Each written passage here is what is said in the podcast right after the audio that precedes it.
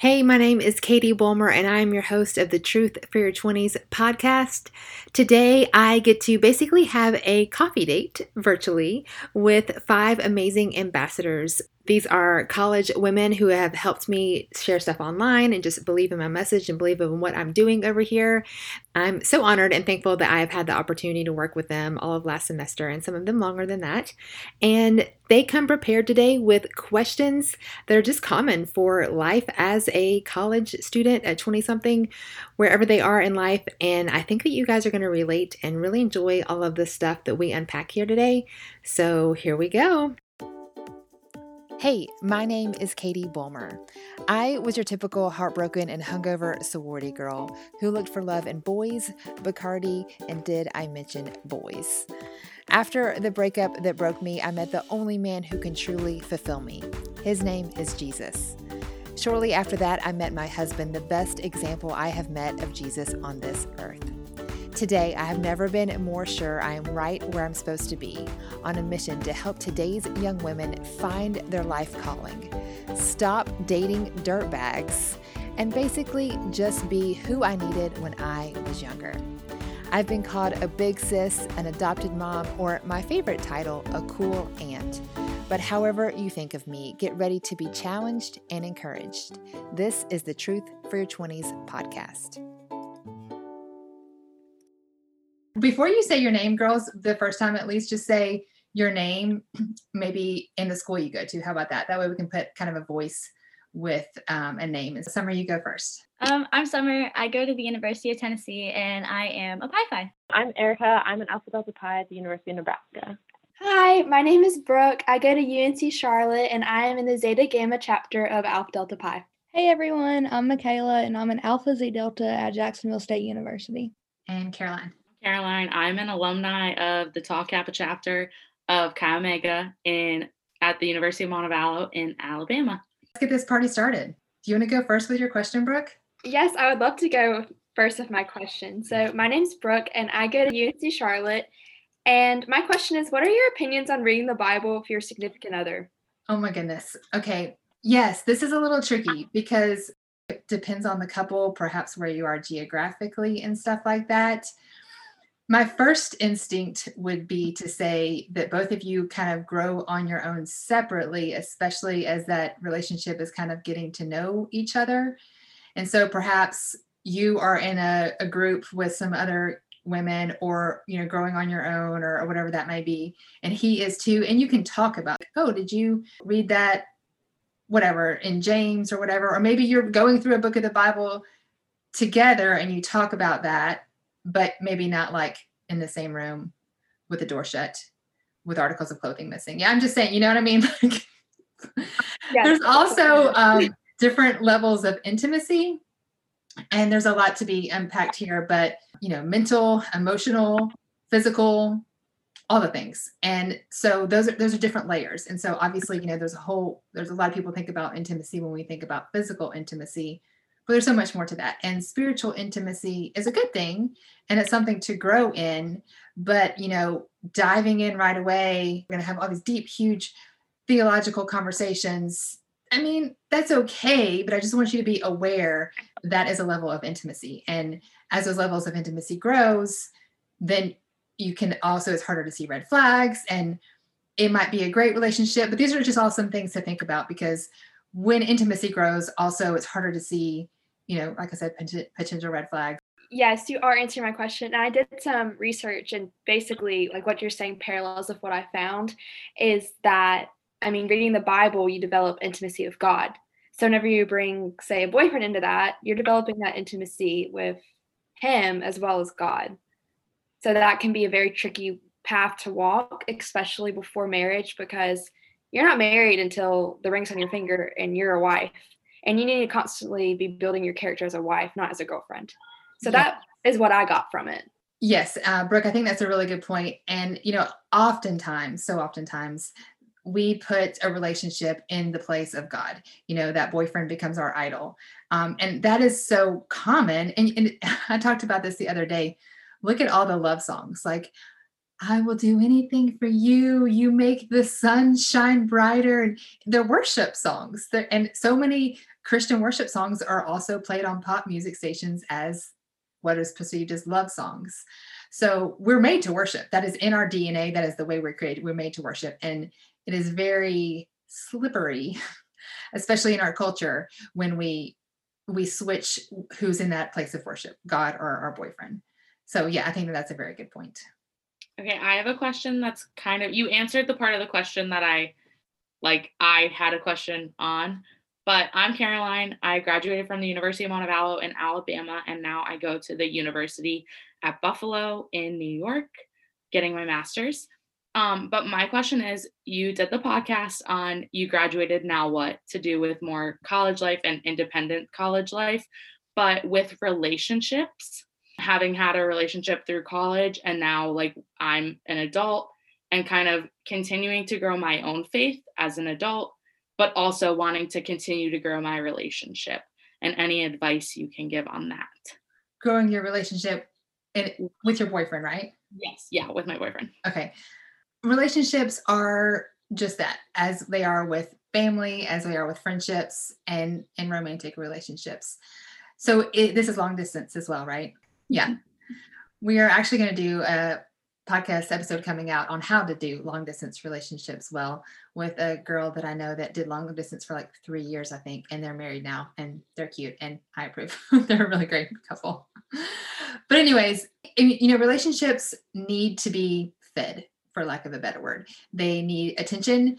You know, when we take them for granted is when things don't go as well. And that's especially true in marriages. A lot of people take each other for granted and stop going on dates and things like that. So, with a long distance relationship, with a long term relationship, it's just continuing to keep that a priority. And I know that you guys continually to do virtual dates, and I think that that is super cute. And, you know, continue to romance each other and making sure you know what each other's love language is. I didn't know that really until later in marriage, but whether it's um, what is it, gifts, service, words of affirmation, touch. There's another one. Acts of service, does I say that? Anyways, and it's typically not the same thing. So like I love it when my husband cleans up.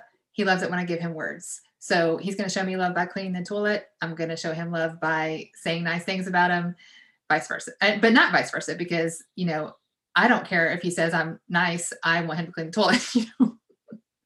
So it's learning each other's love language. But anyway, to invest in that relationship, you know, make it a priority. I'm all in favor of picturing where you want to be in five years.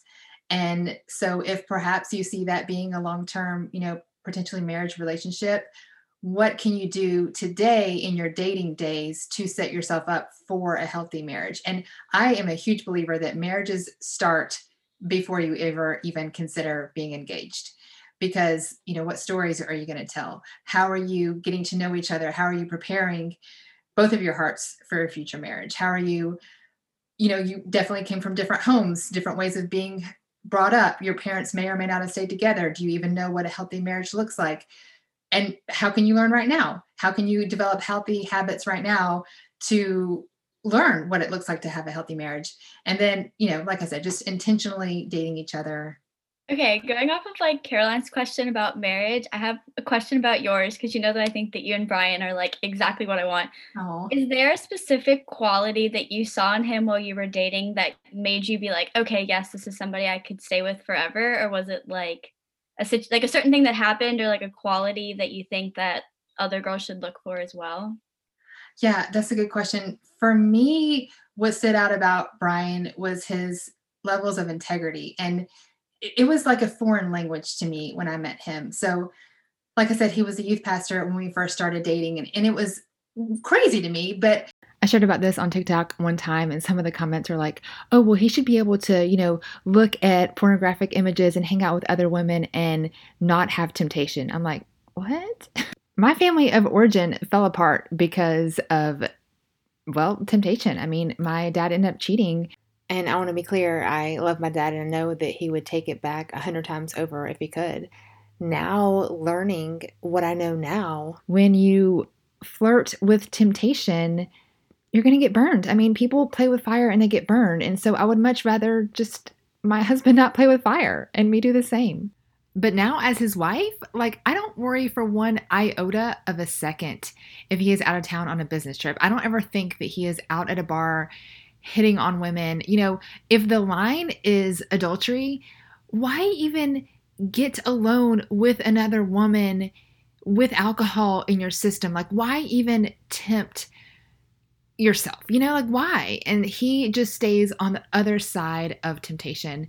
And, you know, again, people are going to be critical of that, but I can say as a wife who has not only experienced my own family of origin kind of fall apart because of adultery, now that I'm married to a man who I just, just trust so, so much because of his levels of integrity, I'm just very thankful. Hey, I hope that you are enjoying this episode. I just want to pop in real quick and let you know I am booking speaking for spring semester. But if you are in a sorority and need a motivational speaker, I am your girl. We are still in this weird, like hybrid, you're in school, you're virtual, lots of weird things happening in all the different schools. But I believe now more than ever, we need a reminder of why sororities exist, the power of sisterhood, and how you really can make a difference even in these weird and crazy crazy circumstances. I had the opportunity to speak to 21 different colleges last semester, and I would love to bring this message to your college as well. I have also been asked do I speak to other women's organizations or clubs or whatever the case might be. Um, of course, if you are a female in need of encouragement, I would love to help you out. I believe my message is applicable to all young women, and so all you need to do is check out my website, katiebulmer.life. There's a short little form to get you the information information, and I cannot wait to chat with you. Um, and then I guess other stuff is just his steadfastness, if that's the right word, that you know, I didn't know this, of course, until I guess there were signs, but I know that after we got married, like we've had job transitions and stuff. And he has always, like the very next day, gone to provide for our family and done whatever, you know, done what it takes. And, you know, he gets up at 5 a.m. every day to go to the gym and then go to work because he doesn't want to go to the gym af- in the afternoon to miss dinner with our family.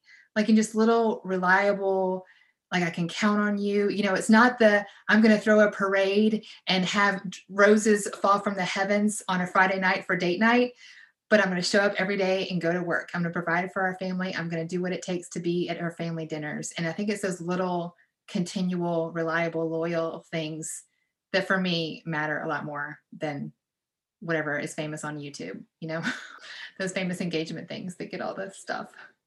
Yeah, that helps. Plus, he cleans the toilet. That's a winner. That's a winner.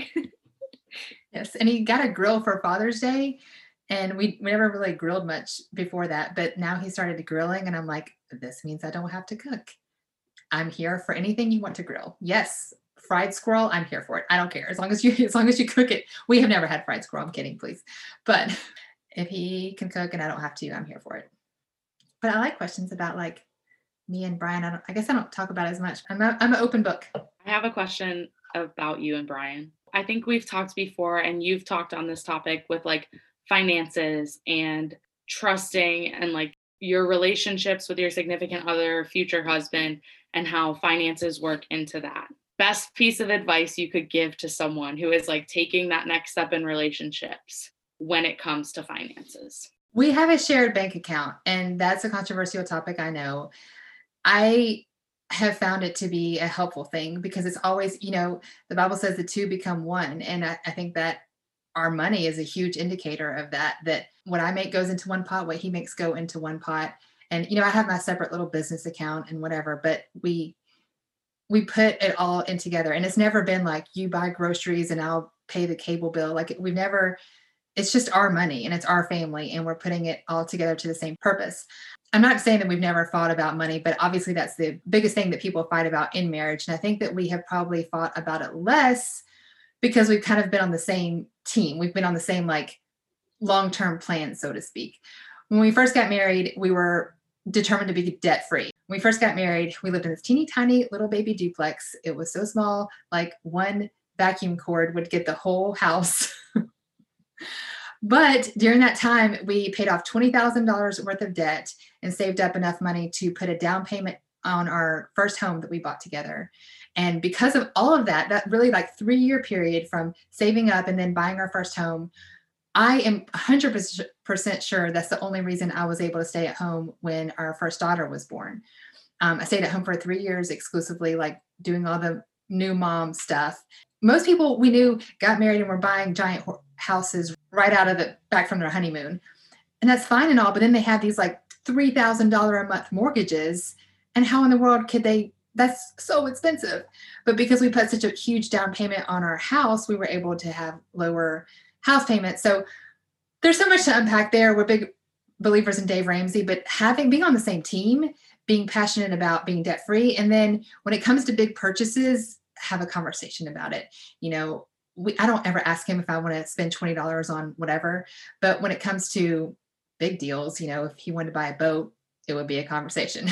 if I wanted to, I don't know, I like to spend money on plants. I'm wild like that, you guys, crazy. They're not really that expensive, but I'm just trying to think of something that I spend a lot of money on. Oh, and hair care. I got to buy that expensive, that expensive product. Summer was helping me with some get some product the other day. Anyways, you know, having a conversation, being on the same plan, and I'm a big believer in being debt free because I know a lot of people my age that are still fighting student loans. They're still paying $500 for their car payment. I think that's insane. And it's just, there's enough stress in life. There's enough stress in marriage and raising children. Being in debt and working your eyeballs off until so you can have minimum payments, like that's just insane. Like get debt free because it is so freeing. I'm like the biggest spender in the world. I'm terrible with money. I spend so much money. I've taken out like I am going to be paying off student loans for a long time if I don't get them paid off like quickly. Hopefully one day when I'm a doctor it'll be like You spend a lot of money on just like little purchases too. random yeah, like just like random stuff. If I go to Target, I'm one of the ones like I go into Target for one thing and I spend way too much money. Like Tell it's yourself you can only go to Target like twice a month. so I do that, but then those twice a month, I spend too much money. So that's Okay. like the biggest thing. Like, This is a Dave Ramsey thing, but have an envelope system, but you don't even have to have an actual envelope. Tell yourself what is a reasonable. Caroline, you can spend, I don't know, $50 a month on lattes or whatever it is your weakness is, and that is your limit. And you had decided that as a fair amount, and when it is done, it is done. okay, that's a really good piece of advice that I need to start following. And if you don't, you give yourself a punishment too. Like, and if you don't, then you have to scrub all of the toilets. The dishes are my weakness. Like, if I can avoid doing the dishes, I will. or yeah, or something else like you have to put fifty dollars in your savings account, even more pain. You know, hundred dollars, something like that. Okay, I have a question. Bring it. So away from like the whole relationship thing, because I don't have a boyfriend, nor do I want a boyfriend right now. Nursing school is enough for me. But how do you manage like growing your faith? Because I feel like when I want to go read my Bible, I can't because I'm reading my Foundations of Nursing textbook and I can't, I don't have time to go back and forth, but I want to keep growing my faith, but I feel like I don't have time because of school. That's real. Nursing school is is it no joke. I'm going to say the unpopular opinion in that we all have time for what we want to make time for. But I understand. So I would say for me, my biggest thing that has helped me grow my faith ever is community. And I realize we're in the middle of this COVID and there's probably not a lot of communities to be had, but having accountability, not necessarily even accountability, just friendship. People that you know are there reading this chapter too, they're reading this book too, they're praying with each other. I'm sure that is to be found online. I'm sure that's to be found with your eh, within your friend group. Hey guys, I want to, you know, summer started this. I want to read a chapter of Luke throughout the month of December. Do you want to join me? Like that is a, just a really powerful thing.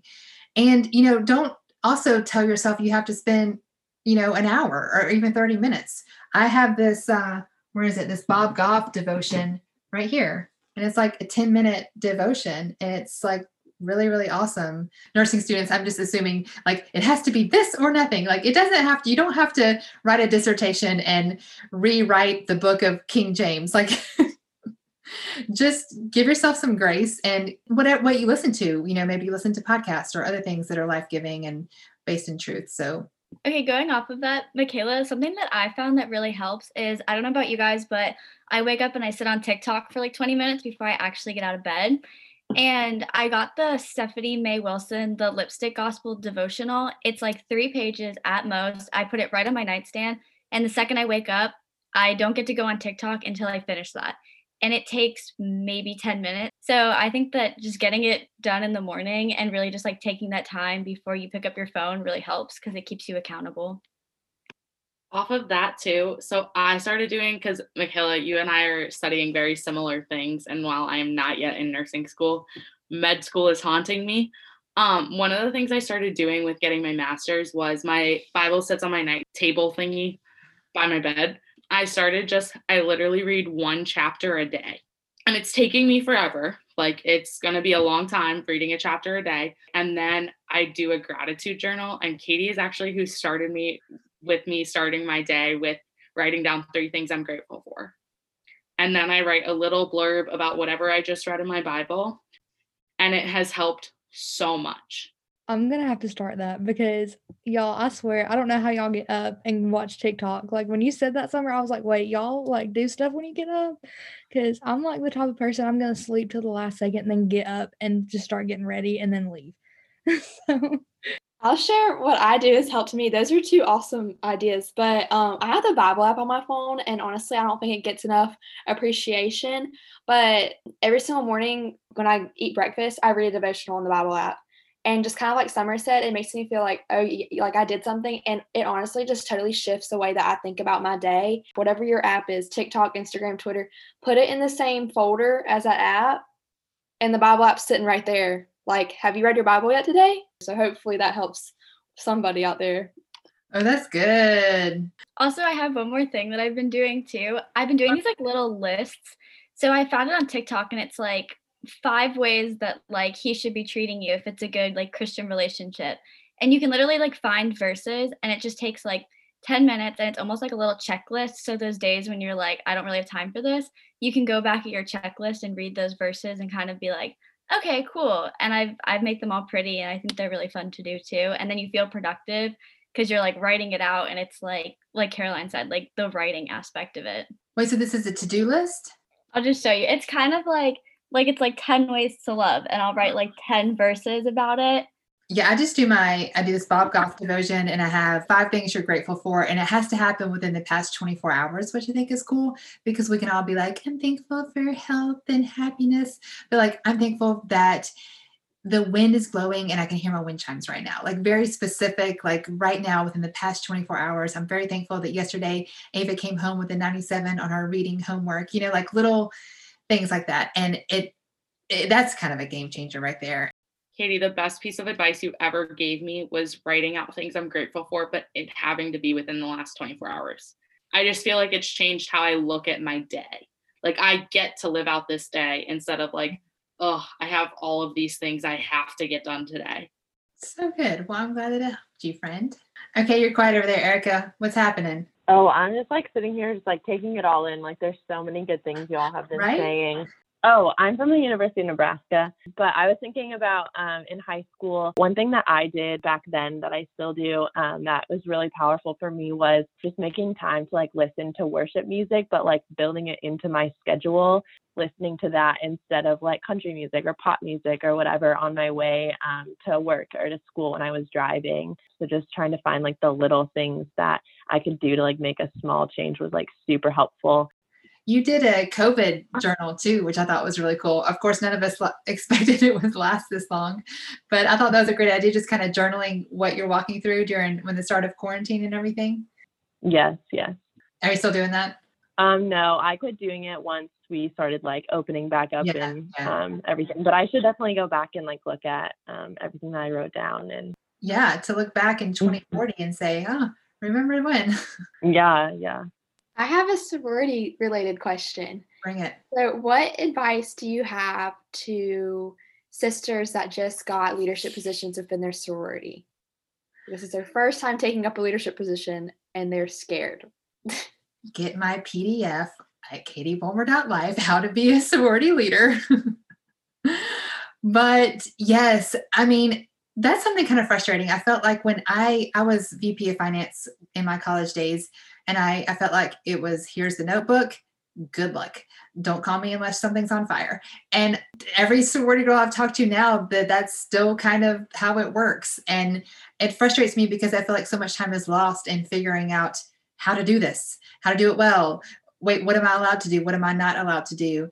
And I think my biggest thing to encourage girls with a new leadership position is to be empowered and realize that all of your sisters voted for you as the best likely candidate to hold that position. Don't be shy about it. Don't be like, oh, well, I don't know. And da, da, da. you know, step into that leadership role with confidence and clarity, you know, not of course to be bossy, but being a leader is a responsibility and a privilege. And you get to serve and lead your sisters and understanding that, realizing again that privilege and that responsibility and just stepping into it stepping into it boldly and confidently and be like all right say i'm in charge now of socials. And this worked well in the past this didn't. This is what's important to our members. Whatever it is you're in that role. I'm not asking you to go and change everything. Listen to your sisters of course. But just walk in with confidence that you are the girl for this job.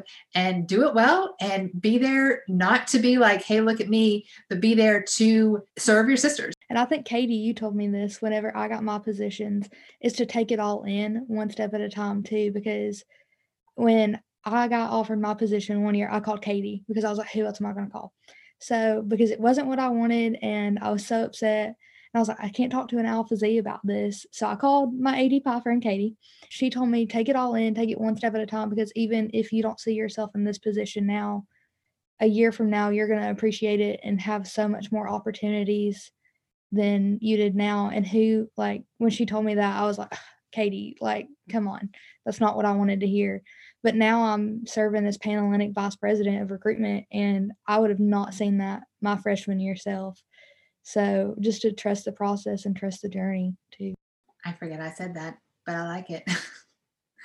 you know, it's true. And you might get a position that you're not really happy about, but you never know what it's preparing you for later. I mean, I would just say also don't be afraid to fail and accept feedback. So, something that I did that I found really helpful is I did anonymous like Google forms, and people could be like, hey, this is something I want to see, or we're doing too much of this. Could you change it up? And it was really good to know that my sister supported me and see like hey you're doing this good but this is something else we could do and not accept it and not take it as like you're failing but take it as like ways to succeed and start that really early on so you can be really effective throughout your term. Yeah. Summer i love that idea and i'm putting it in my notes to send to all the sororities to see what they hated or loved about recruitment. Yes that's so just ask them they're going to tell you especially if you put it anonymous that's amazing. I have like a spin-off. So, as someone who was like a natural born leader, I was never elected into a leadership position in my sorority. I was also a Division two college athlete and ran our church group for church and ran the exercise science club. So it was one of those things where every year when I didn't get elected to something or chosen for a position, I always felt discouraged. One thing that I've learned now looking back on it that I wish I would have realized then is that your sisters are looking out for you in the best way. So my sisters understood that that would have been too much. And I wouldn't have been able to put the time that the chapter deserved.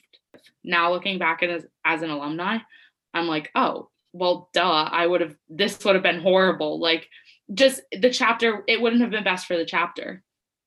And I think I wish someone would have told me that sooner. That's good. Seeing sisters who can see in you what you can't see in yourself. I need that on like a billboard. Sisters see in you what you can't see in yourself. Oh my god, that literally makes me want to cry. Oh, that was so good. I have a question kind of I guess like going back to like when we were talking about the Bible as like someone who just like started this year and literally had nothing no idea like what to do. For that girl, where should she start? Like is there a certain part that she should start in cuz for me, I was like, it's a book. And I opened the first page and I sat there like, what? So is there like a certain part that you would suggest starting at? Yes, I love that you asked that, Summer. And I love also that you have, as a fairly new believer, just dove in into, okay, God, like, what do you want to have for me? What do you want to teach me? And I love that about you so much. But my answer to that question is always to start in Matthew, which is the beginning of the New Testament. I did not understand this uh, when I was a new believer either. I thought, like, oh, yeah, you open it in Genesis. And Genesis, as most people know, is like the beginning of the world and all that kind of stuff. But then you're going to get into these laws and all of these people dying, and then 15 names. And it's interesting why they have all these people's names because the people they were writing to knew them. Oh, wait, this is Stephen's daughter. Or, oh, wait, this is Ham's son. You know, like that made sense to them. But we're so far removed. We're like, I, I, don't care that he was so and so's son or whatever. So, anyway, just an aside about that. But Matthew is the beginning of the Gospels. So, Matthew, Mark, Luke, and John are basically four guys' take on what happened when Jesus walked this earth. They were guys who hung out with him. Um, and Luke was a doctor who was like this really just kind of smart, studious guy who interviewed and was an eyewitness, interviewed all the eyewitnesses of Jesus's life. So, what I think is very interesting is I always say it takes more faith to not be a believer than to be a believer because all of these guys are telling the same story from their perspective. So, if you and I went to a baseball game, those don't exist right now, but you know what I mean. We went to a baseball game. We saw the same game. We would have told you the same score, all the main highlights, but we would have remembered different parts of the story. I would have had a different seat. You would have remembered the the out or the inning or the home run that I didn't remember or whatever. But these four guys are telling the same story, and it's so incredible how much it lines up and like I said, all those little differences, though, because they're different guys with different perspectives, which just adds to the validity. Because if they were trying to fudge the whole thing, it'd be like, wait, what are you going to say about when Jesus turned water into wine? Okay, yeah, I'll say that too. But they didn't. They said their own perspective and their own way of seeing what happened. And the different miracles are, rep- are recorded in different chapters because they were there or sometimes they weren't. But anyway, I think it's fascinating starting there and seeing the life of Jesus, who he was, his character. Being a Christian literally translates to little Christ and understanding who Jesus was and why it matters and what he did when he walked this earth like is a game changer. So start start there. And then the rest of the New Testament is all about Jesus and after he lived in AD and how the calendar changed and how everything has changed once he came and he changed everything. Is that where you started? Or did you start in Genesis and get totally confused? I started in Genesis and I started seeing all the names and I was like, okay, hold on, because I'm an English literature major. So I started making like character tree charts and I was like, okay, this has to mean something or it wouldn't be in here. And then I asked you that question and I was like, cool. So now I'm like almost done with like the New Testament. Now I'm like, okay, restart. So now it makes sense. So to the girl who is going to start, I hope that she does not go through the character tree chart that I tried to make. But it's very impressive with this character tree chart you speak of. and what I didn't understand is essentially the whole book is about Jesus. The the Old Testament all points to a Messiah. And I didn't know this until I was older, so perhaps someone listening didn't either. But Jewish people, Jesus was Jewish. Jewish people believe in the same God Christians believe in, and they believe there will be a Messiah because all of the Old Testament, which is what Jewish people believe, talks about a Messiah. And Christians believe that Messiah was Jesus Christ, who came at the beginning of, well, you know, the calendar, but the New Testament is a story of his life. And then everything after that point was all about Jesus. But really, the Old Testament points to a Messiah. The New Testament is all about the Messiah, about Jesus. And so we put it together and we call it the Bible. But just like life, it's all about Jesus, just like everything.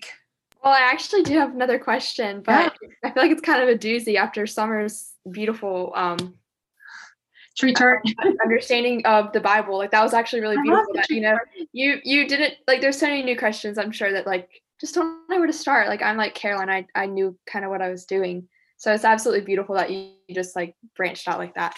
Anyway, my question. So, like a lot of young adults, I grew up in a split household. My parents were divorced.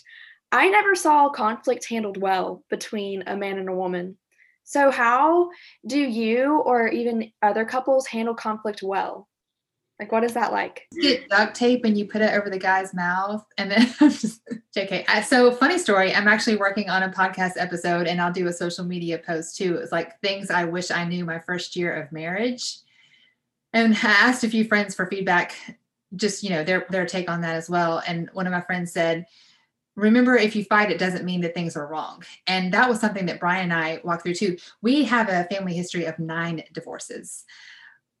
Yes between our four parents like his dad was married five times and then his mom three and then my mom like tw- once and then anyway a lot of people have been divorced a lot of times. My dad twice. Anyway so we didn't have a whole lot of great examples either. And when we first got married and we had some conflict it's like oh no like is this are we broken like what what does this mean so i guess my first thought is if you have conflict it means you're two human beings who see, di- who see differently on a subject. Like, don't freak out.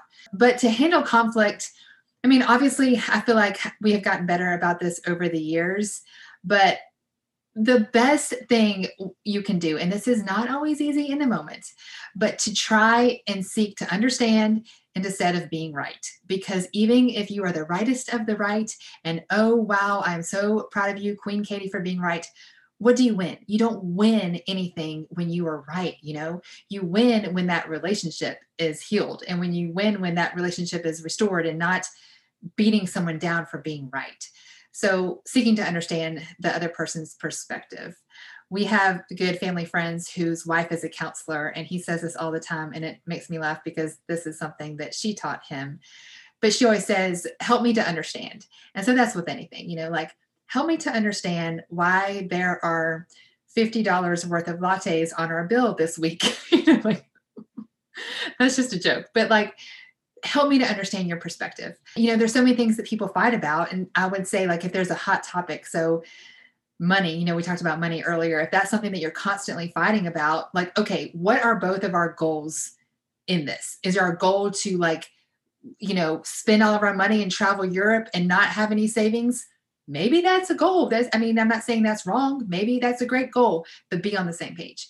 Is our money to save up and, you know, get out of debt and be able to put a down payment on a home? Is it to be able to put a nest egg away? Whatever it is, like being on that same page. And that's just one example. There's so many conflict things that you can talk about but and also don't be afraid of counseling if something you know is kind of like we just cannot see eye to eye counseling is a great thing and there sometimes needs to be an outside voice to be like i see your perspective and i see your perspective let's let's talk about how we can mediate any any conflict is this person's here and this person's here and you know they got to bring that pendulum back to center to help each other see each other's side of the conversation and the duct tape also helps so I think that was a really interesting question, Brooke. And Katie, I loved your answer. I mean, the duct tape definitely. Thank I you. And it's taken me time too to realize, and I'm like, for example, in the relationship I was just in, both of our parents were divorced. So if there's any conflict, we'd like the, the whole world would just go out of control for us. And um, it's taken me a lot of maturity to realize conflict's normal. You're yeah. two humans. You're supposed to think differently. And back to the counseling thing, I know of a couple, they go see a, a couple counselor once a month not because they necessarily have any issues, but just because to carve out time and make time for their marriage and just to sit and talk yeah. in a space with someone who can moderate the two. It's healthy. There's nothing wrong with it. I so. agree completely. And we have done several times over our marriage do marriage retreats. Um, there's different ones. We went to WinShape retreat a few times, but just intentional time to work on your most important relationship. I don't know why we take that for granted or why so many people don't do that and getting away and hearing from marriage experts and like we got to meet Gary Chapman. He wrote Sacred Marriage. He's like a big deal. And I'm like, what? He was at one of these marriage conferences. And so I, I just think it's really, really important to always, you know, there's a quote marriage is about falling in love over and over, always with the same person. And you're going to grow and you're going to change and you're going to, you know, be parents for the first time and move cities and move jobs and always being intentional to learn each other and to understand the stresses that each other are under and and just to seek to seek to understand each other than to be right because being right all the time is usually the guy who's a jerk or the girl you know? Being right all the time is not the winner. So i'm the type of person like i had to learn this especially with conflict. I'm a two so i cry all the time. My biggest thing is when like we're having a conflict i cry because i don't know how to process my emotions and like it comes off as really manipulative because they'll be like hey, we're trying to solve this issue and I'm over here bawling my eyes out. So people are usually like, oh, it's okay, everything's fine. So I've learned for me, especially solving conflict, I need a minute. Like I'm like, okay, tell me your side of the story. I'm gonna go cry for a second. I'll collect myself and then come back because I think that's been really good solving conflict because when someone's crying, most people's first instinct is to be like, Are you okay? Like, it's fine, like, don't worry about it. And it's just my natural instinct to cry, which I feel like is a lot of people's instinct. So that's been really helpful. And I it's hard to admit when you're wrong. So I also agree with that. So that was a really good question, Brooke. I needed that. Erica, you were gonna say something? When you were talking about just like healthy relationships and stuff, I know I've had a lot of friends that um, don't necessarily have, you know, a Christian foundation within their relationship. You know, neither of them are Christian, and just walking through them, like walking through their relationship in different seasons um, where they've just had extreme issues and conflict, and um, just people on the outside seeing that as not healthy and just like just feeling like not knowing what to do because whenever I, you know, I'm talking about that kind of stuff, I really do have that Christian foundation and I kind of tie it all back to that.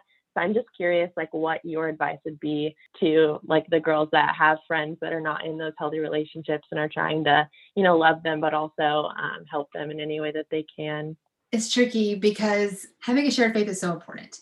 And I realize that couples can live, quote, happily ever after without the shared faith. But unconditional love is a beautiful thing that Jesus modeled for us at the cross. And it is two, marriage is two selfish human beings who have to learn what it looks like to be loved unconditionally because you're going to want to kill each other at least once or twice. Like, I promise. Like, and that unconditional love, like, when that person is being quote unlovable you don't love them because they deserve it. You love them because that's what jesus modeled for us at the cross. And that's what i'm trying to get home you know get home to my girls that i mentor and stuff like that.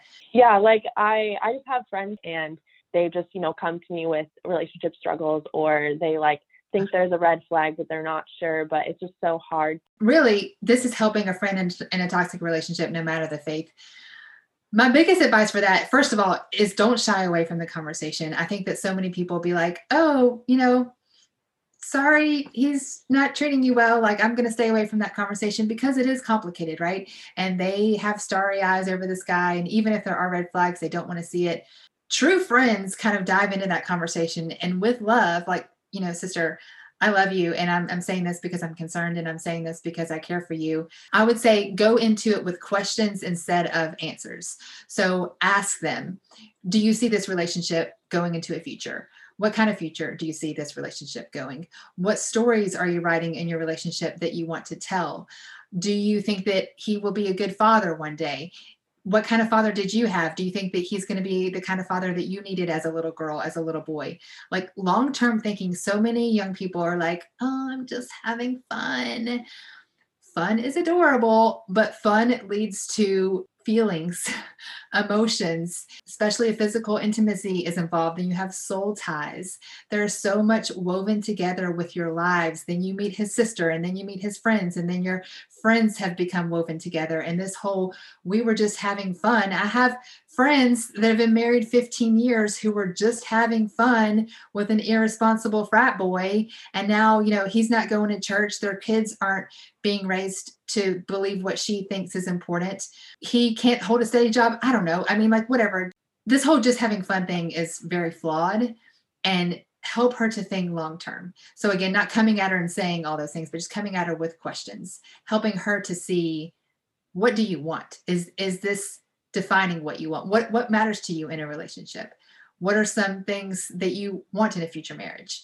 and is he answering those things for you so and then when you help them to find those answers on their own it's way more powerful than telling them yeah no i love that i definitely did not think about like that perspective at all because um, yeah it is like you said a very tricky situation and um, you're wanting to you know do what's best for them and help them through it but sometimes you don't have all the tools and so um, yeah that's definitely super helpful for sure well, we'll wrap it up. But I thank you guys so much for being here. Yay. Well, thank you so much for everyone being here. Um, I will put your Instagram profiles in our show notes so they can follow you and love you and all of your awesomeness. But thank you for asking such great questions. And thank you for everyone to listening in on our coffee date. Hey, if you like this episode, would you help a sister out? Take a screenshot right now and share it on your social media. Podcasts are not really SEO friendly, meaning you can't really search them. So they just rely on people sharing them and telling other people what they enjoy. So help a sister out, share this on your social. Plus, I'll give you some Instagram love if you tag me at Katie Bulmer Life and at Truth for Your 20s podcast. We will both reshare it and share that love. Also, special thanks to those of you who take four seconds and leave a review on iTunes. That is like a chai latte to a podcast soul. it helps them grow and it really, really helps other people to find them. So, thank you to all of you who help this podcast to grow and help your friends find some truth for their 20s.